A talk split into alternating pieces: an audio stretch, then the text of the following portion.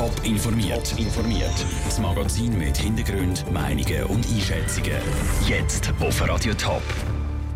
Was man in Zürich auf der Werdinsel neu alles darf und was nicht. Und was es heisst, dass die Schweiz auf einer grauen Liste mit Steueroasen ist, das sind zwei von den Themen im Top informiert. Im Studio ist der Peter Hanselmann.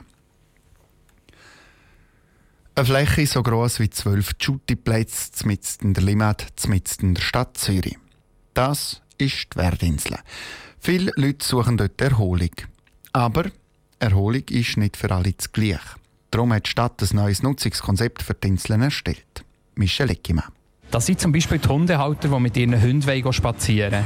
Der Naturschutz, der die Insel möglichst unberührt lassen Oder die Leute, die gerne Blut baden wollen. Es hat nämlich einen FKK-Bereich auf der Insel. Für die Ausarbeitung des Konzepts ist der Zürcher Stadtrat Filippo Lüttenegger verantwortlich. Er sei bei der Diskussion an seine Grenzen gestoßen. Wie lange habe ich tatsächlich gedacht, das geht nicht, aber am Schluss dann ich sagen, jetzt sind wir in so einem wunderbaren Land. Wir leben von diesen Kompromissen. Wir sind eng aufeinander oben. Wir brauchen irgendeinen minimalen Kompromiss und der hat jetzt geklappt und äh, sind jetzt eigentlich alle auf dem gleichen Boot. Die einen nachgehen und die anderen auch ein bisschen nachgehen. Sonst geht es gar nicht. Unter anderem werden auf der Insel 50 Bäume gefällt, weil die Badestrecke von Badi Alhöng verlängert werden soll. Der gibt es jetzt aber noch ein grosses Gedränge.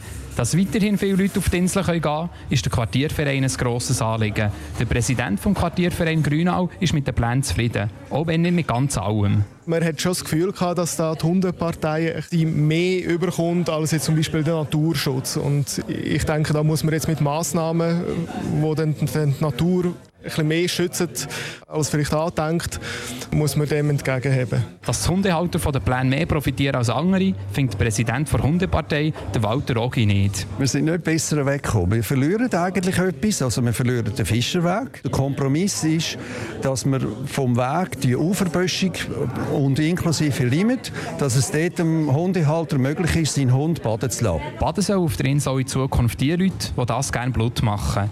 Der FKK-Bereich bleibt bestehen. Es werden aber Tafeln aufgestellt, die darauf aufmerksam machen, dass auf Sex auf der Wertinsel soll verzichtet werden Aus Zürich der Beitrag von Michel Eckimann. Die ersten Massnahmen die werden dann schon im nächsten Jahr umgesetzt.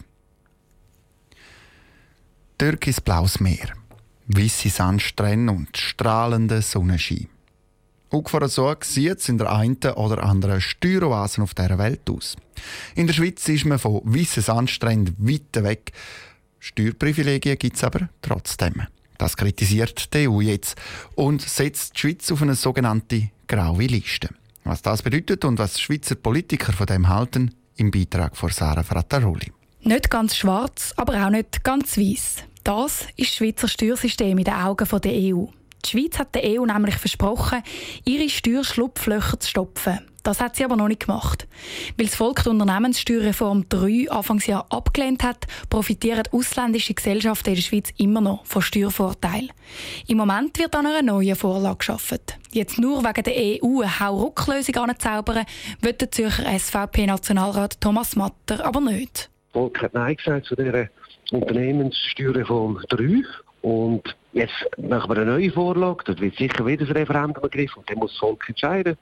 Wir sollten lieber eine gute Vorlage machen, als irgendeine schnelle, zusammengeflickte Vorlage, nur weil die EU uns auf eine graue Liste setzt. Anders sieht das die SP-Nationalrätin Susanne Leutenegger-Oberholzer.